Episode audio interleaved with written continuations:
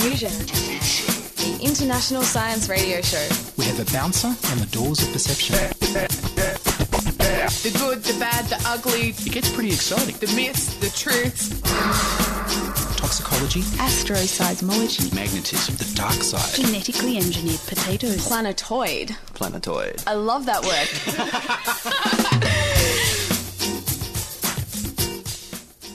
Welcome to Diffusion Science Radio, your finger on the scientific pulse.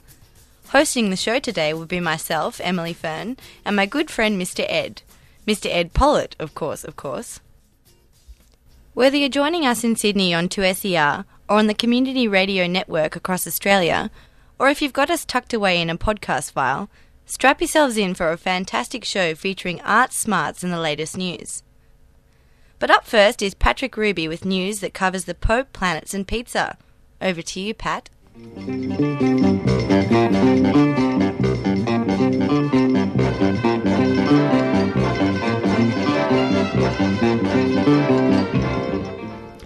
The Pope has published his first reflections on evolution since taking office. The new book, titled Creation and Evolution, praises the progress gained by science, but cautions that evolution is a topic that science alone cannot answer. The Pope asserts that faith and reason are interdependent, and that philosophical and scientific reasoning must work together without excluding faith. The book, which was released in German by the Sankt Ulrich Publishing House, includes the reflections of the Pope and others from a meeting of theological scholars at the papal summer estate. Evolution remains a fiercely debated topic, especially in the United States. Looking beyond our own world, water has been detected for the first time in the atmosphere of a planet outside our solar system. Previous reports were unable to find evidence of water in the planet, known as HD 209458b, but Dr. Travis Barman of the Lowell Observatory in Flagstaff, USA, says there is strong evidence for water absorption in the planet's atmosphere. As a planet passes in front of a star, different wavelengths of light are blocked by the planet's atmosphere. A giant planet appears larger in a specific part of the infrared spectrum when compared to the visible spectrum if it has water absorption in the planet's atmosphere. Dr. Barman thinks that whilst there may be water in the atmosphere, it is highly unlikely that the planet will harbour life because it is a gaseous planet. So it seems that water in the atmosphere doesn't automatically mean there will be life on a planet. On the theme of planets, astrobiologists are claiming that plants on other planets may not be green like ours. Nancy Kiang of the NASA Goddard Institute for Space Sciences, New York, reports that plant colors depend on the type of light that reaches the plant's surface. Our own planet allows mainly red light and a bit of blue light through its atmosphere. Plants absorb strongly at these wavelengths and less strongly at the green wavelength, so plants appear green. For a planet with a sun brighter than ours, more UV light and blue light would penetrate. Plants would evolve to absorb more strongly at this end of the spectrum and reflect red, orange, and yellow light, so plants would appear orange or yellow. Plants with suns less strong than ours would have dark coloured plants because there would be less visible light available and the plants would absorb as much light as possible. More about light. Light can be used to change the shape of crystals. Masahiro Irie of Kyushu University, Japan, and colleagues have developed a crystal that expands and twists when hit with the right shade of ultraviolet light. This is done by altering the molecular bonding within the crystal and creating a carbon ring that twists the crystal shape. The crystal can be switched back to its original shape by visible light. The crystal potentially has applications in light triggered switches, valves, and pumps, and could be a useful alternative to electricity dependent switches. A new breakthrough in cuisine. Healthier pizza can be achieved by cooking a little bit longer and hotter than before. Jeffrey Moore and Liangli Lucy Yu of the University of Maryland have been experimenting with increasing the antioxidants in the universal culinary delight. Antioxidants reduce the amounts of free radicals in our bodies, molecular reactants which can damage our cells. Both an increase in time cooked and temperature increases antioxidant activity by substantial amounts. The Chicago style deep dish pizza are particularly good for increasing antioxidants, but the researchers claim the same principles can be applied to other baked goods like bread.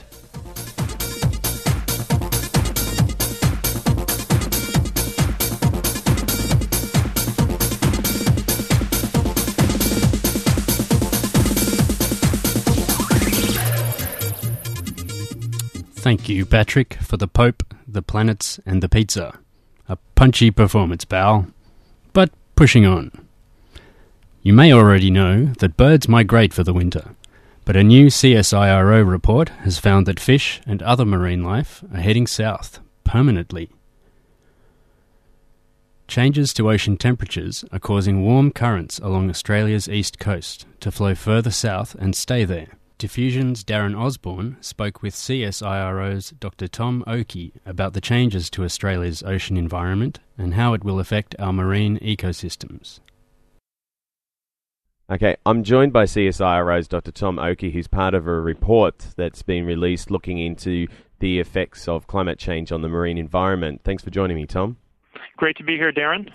Now, your, uh, you and your colleagues have been looking into um, the effects that climate change have had, in particular, to the marine environment down the east coast of Australia. Can you explain, first of all, what exactly is happening um, in this part of the world? Well, we've made an assessment of potential climate change impacts uh, to Australian marine life that is all of Australia. And it seems you, you mentioned the east coast of Australia. One of the results, or some of the results from our report, indicate that the east coast of Australia and down into the Tasman Sea, the southeast part of Australia, along the coast and shelves there, uh, appear to be uh, the most uh, vulnerable in some ways to climate change impacts because some of the physical changes in the oceans are uh, projected or predicted to be uh, most uh, extreme there. That is, for example, sea surface temperatures estimated to or projected to rise in the southeastern part and along the east coast of Australia because the East Australia Current, which goes from north, the tropical areas, to the south, uh, is projected to increase in intensity. Uh, and that is because of some changes in wind patterns that are happening in the southern part of the world. So, what are some of the biological changes that are happening on the east coast of Australia due to these changes in, in currents and temperatures? Well, if some of these kinds of physical changes are happening uh, in Australia, and particularly on the east coast, perhaps, uh, we would expect um, changes in the ranges and distributions of some marine species. So there are, uh, you know, some anecdotal uh, observations of changes in a number of fish species uh, that is shifting southward uh, distributions of some of the important commercial fish species, but other uh, fish species as well. The biology or the biota in the, the southern part of Australia, the temperate regions, might be uh, quite vulnerable to these kinds of changes in the future because as these areas warm up, if there are tropical, uh, more tropical species that shift southward, there might be more competition for the uh, species that have adapted to and are, are very unique species uh, uh, in the southern part that have adapted to those areas, and they they cannot shift southward in many cases because uh, the southern part of Australia is bounded geographically to the south. Okay, so climate, but climate change skeptics would say that these changes have occurred throughout the Earth's history for, for millions of years. Why should we be concerned about these changes any more than those that have occurred through the Earth's history? Well, we have to listen to those kinds of questions because uh, and pay attention because it is very important to distinguish between uh, climate variability and, say, directional climate change that we might be concerned about in the scale of our experience. Uh, so it, it is a question of scale, really. If the organisms that adapted to these particular conditions in Australia are suddenly exposed to more rapid change or rapid directional change that goes outside of the boundaries of the bounds of variability that that they have experienced in their histories or their evolutionary histories, then they might actually uh, be vulnerable. The recent Intergovernmental Panel on Climate Change expresses a, a high degree of, of agreement that there uh, that these directional changes are occurring and um, that it, it is a, a, new thing to within the scale of our experience in the modern world and within the scale of the experience of a number of species that will not be able to adapt. So, wh- what other places around the world are we seeing these changes?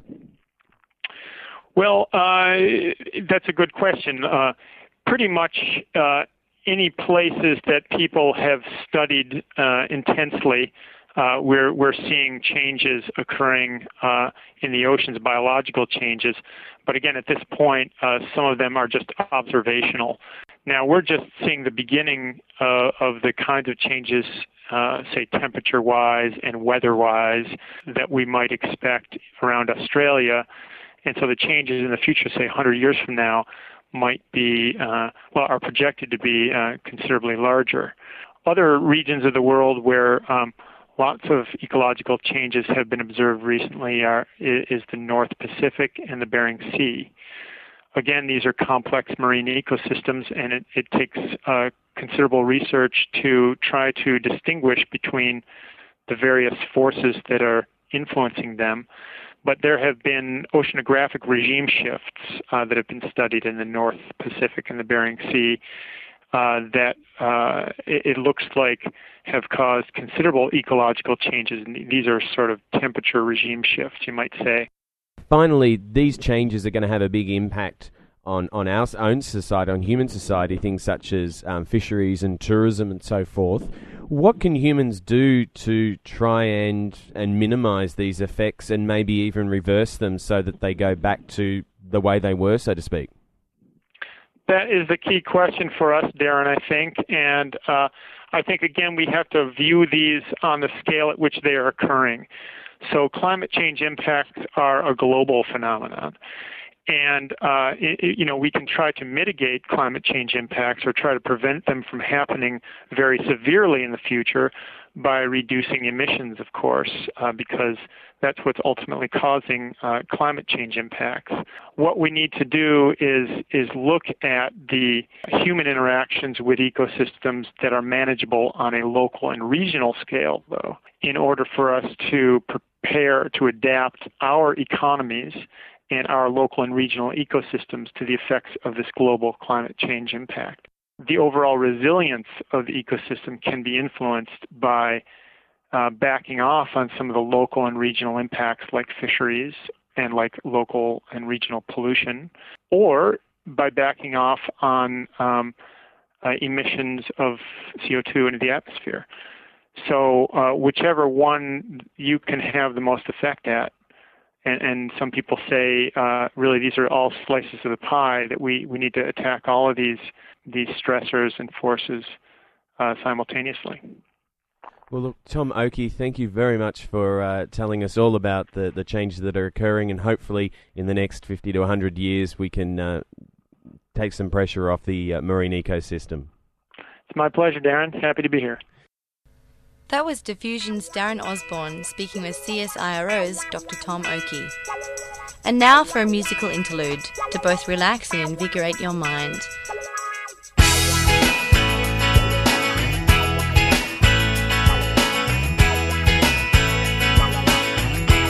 Some people wonder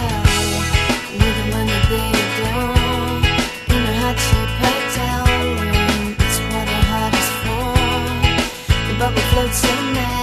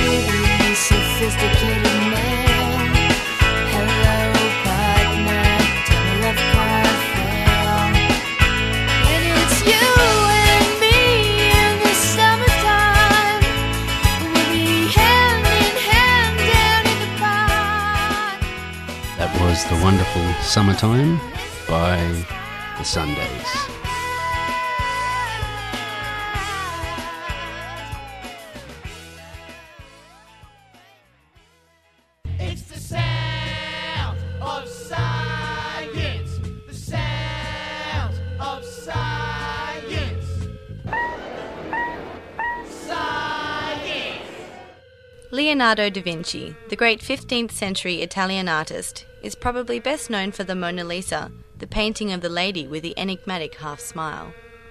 But Leonardo was a true Renaissance man painter, sculptor, musician, as well as an architect, engineer, scientist, mathematician, and inventor.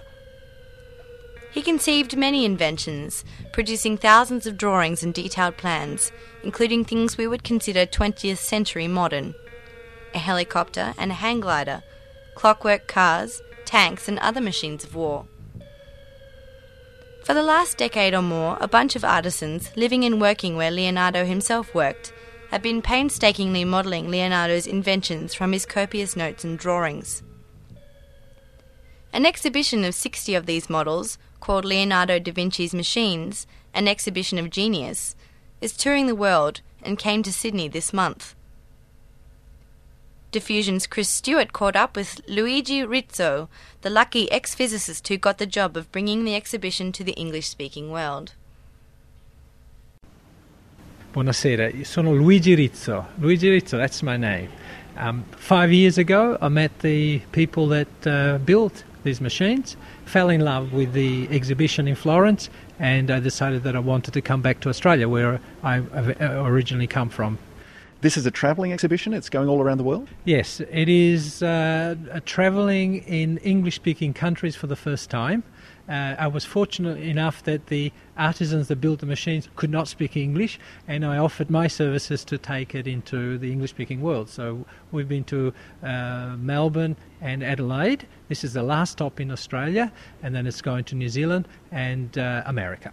So this is an exhibition about Leonardo da Vinci and his, his science and technology. Tell us a little bit about Leonardo and what was happening at the time. Well, everybody knows that Leonardo is one of the greatest uh, artists, uh, but in fact, he's the greatest uh, scientist of all time. Uh, elected, nominated so in the year 2000 by various committees a- around the world, looking at of the 2,000 years, the person that contributed most to science, and Leonardo was the one that unanimously came up. So, what was so great about Da Vinci? Why do we consider him to be the best of all time? Because he made some incredible discoveries in all the fields that he looked at, not just in his specialized field. Uh, of course, painting was his work, but because of it, he wanted to find out a lot more of what he was painting, so the human bodies, and he made discoveries in anatomy. Uh, painting mountains, he made discovery in uh, uh, um, geology. and uh, his hobby, for example, was uh, studying birds and seeing whether he could uh, apply the technique of flight onto humans. And we now stand in the flight room, surrounded by machines, conceived in Leonardo's thought some of them actually built, um, and uh, we, we can now see how far sighted he was in his studies. So, as you say, we're, we're inside the, uh, the exhibition at the moment, we're in the flight room. Something that, that many people know about Da Vinci was that he supposedly invented the helicopter. And that was an amazing thing. We're standing beside something which doesn't look like a modern helicopter. Tell us about it's, this It's one. a little bit hard to see the connection between the, uh, the, the air screw and the helicopter, but the principle uh, is identical to the principle that an helicopter uses to, to lift. Um, once Leonardo understood that air was a fluid, he conceived of a, of a machine that could thread through the fluid by moving itself up. The same as the way a screw goes through a piece of wood. This is threading itself through the air. or a, or a propeller through through water. The air screw uh, planned by Leonardo da Vinci should be at least 12 meters in uh, diameter, and uh, it would require th- the power of three men, very strong men, at the same time very light, uh, because uh, his material at his disposal was also heavy. So we've got this, this sort of screw-shaped sail sitting on top of it, and the uh, the the strong but light men are running around in circle, t- twisting this thing so that it twists up in the air. Is that the principle? That is the principle, and to facilitate the liftoff, he has a special secret mechanism that uh, was only discovered recently by the artisans when they were trying to implement uh, this uh, this design.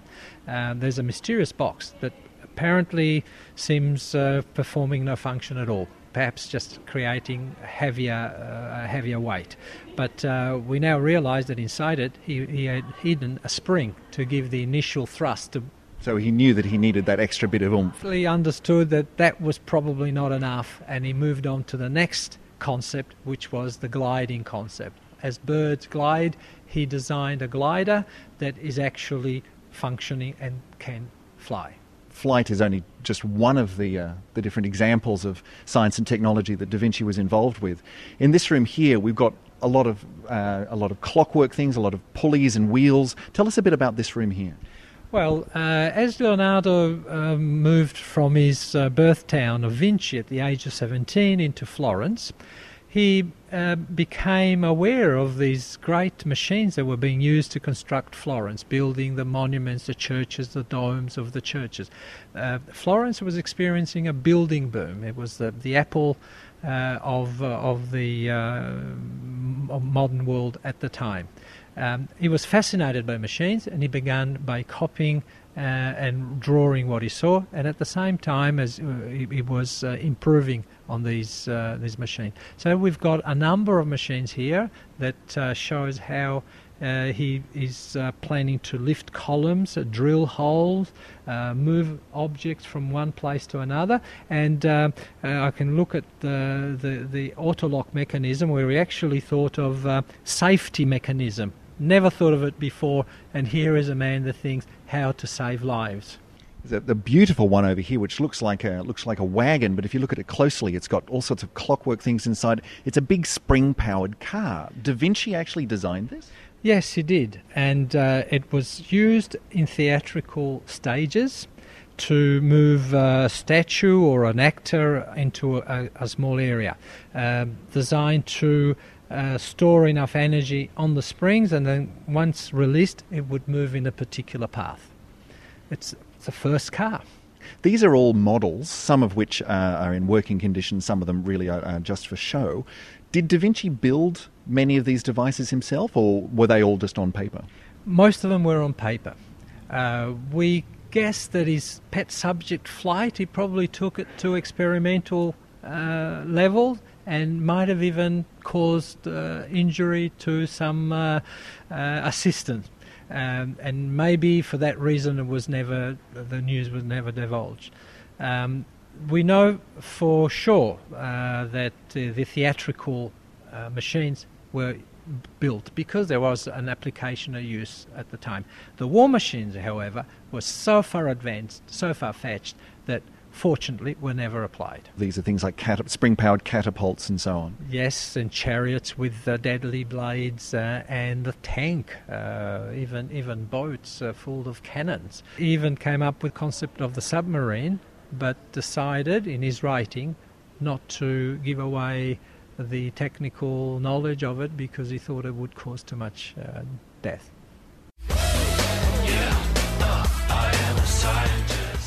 That was Luigi Rizzo with the Leonardo da Vinci Machines exhibition in Sydney, speaking with Chris Stewart. For more information about the exhibition, visit www.davincimuseum.com.au. Here's Sarah Blasko's At Your Best, and this is for Genbot.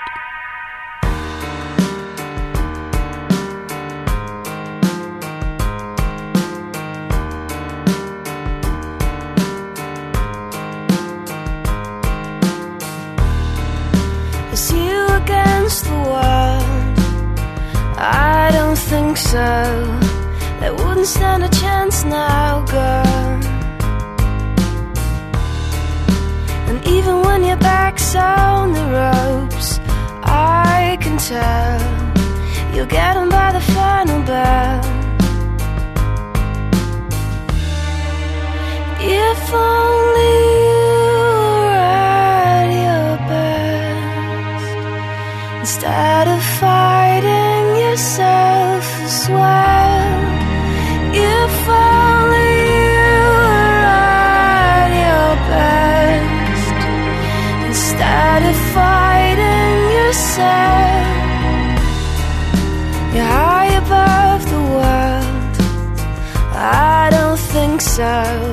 If you're hanging around me, girl. And even when you try to call, I know you stall. You climb another story tall. If only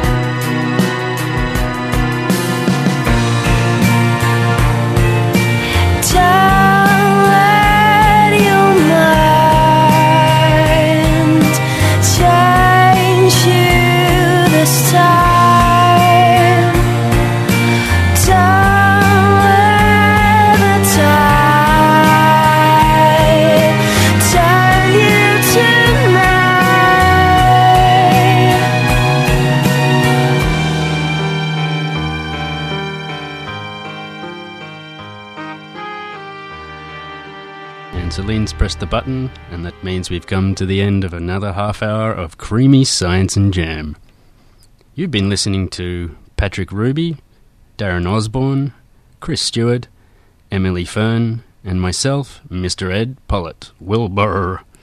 Today's show was skillfully produced by Celine Steinfeld. Diffusion is recorded up in the fluffy clouds of 2SER Sydney and broadcast all over Australia on the Community Network.